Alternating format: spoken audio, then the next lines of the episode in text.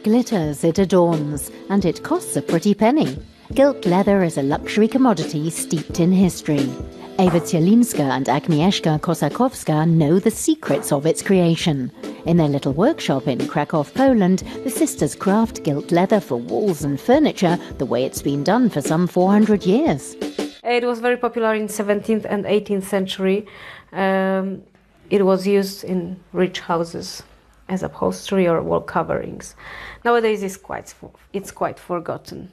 It feels like like holding a, a piece of art. The materials used are leather with plant-based tanning and the finest silver leaf.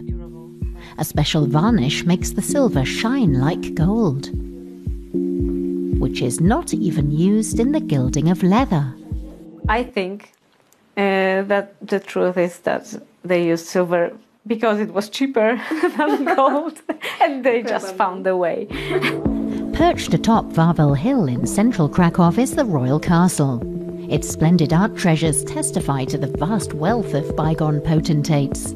The restoration of furnishings upholstered in gilt leather was Agnieszka's first assignment as an art restorer.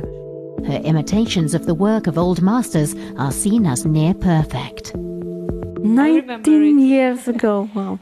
I remember it in, in your Yes. workshop. And it was my first job with gilt leather. The mm. beginning of my love for gilt leather. The two sisters were exposed to a passion for preserving antique art treasures early on. Their father, Edward Kosakowski, is renowned as one of Europe's leading art restorers. In the 1990s, he restored the royal castle's centuries old gilt leather panels. The work was really difficult. Uh, first of all, uh, when they started it in the 1990s, uh, nobody really knew how to do it. There were old books, um, there were techniques known from ages, but nobody was currently executing them. So uh, the, the level of difficulty was very high. The methods developed long ago form the basis for today's gilt leather craft. For the first step in the process, Agnieszka coats the leather with a wafer-thin silver leaf. On top of that comes several more steps, just like it was done 400 years ago.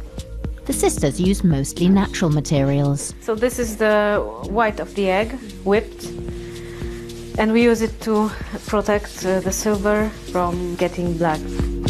Protected this way, the shine may persist for many hundreds of years.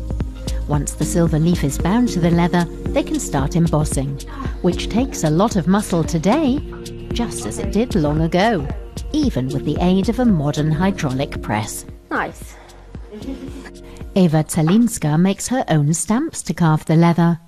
She uses them to create fine textures and give every panel a character of its own. Then comes the big moment. Like magic, the silver is transformed into gold. The illusion is virtually perfect. Aga is applying the thin layer of transparent varnish, which is based on resins. And as you will see in a moment, uh, it will look like it was covered with gold. It takes three months to create one such gilt leather panel. It can run several thousand euros, depending on the size and the effort put into it. A luxury few people can afford today. There's only a chance to preserve this craft if we find a function to it in the contemporary world. So this has become uh, our mission. The two sisters have just finished panelling an entire room in Krakow's Wierzynek restaurant. The greatest achievement so far in their quite unique careers.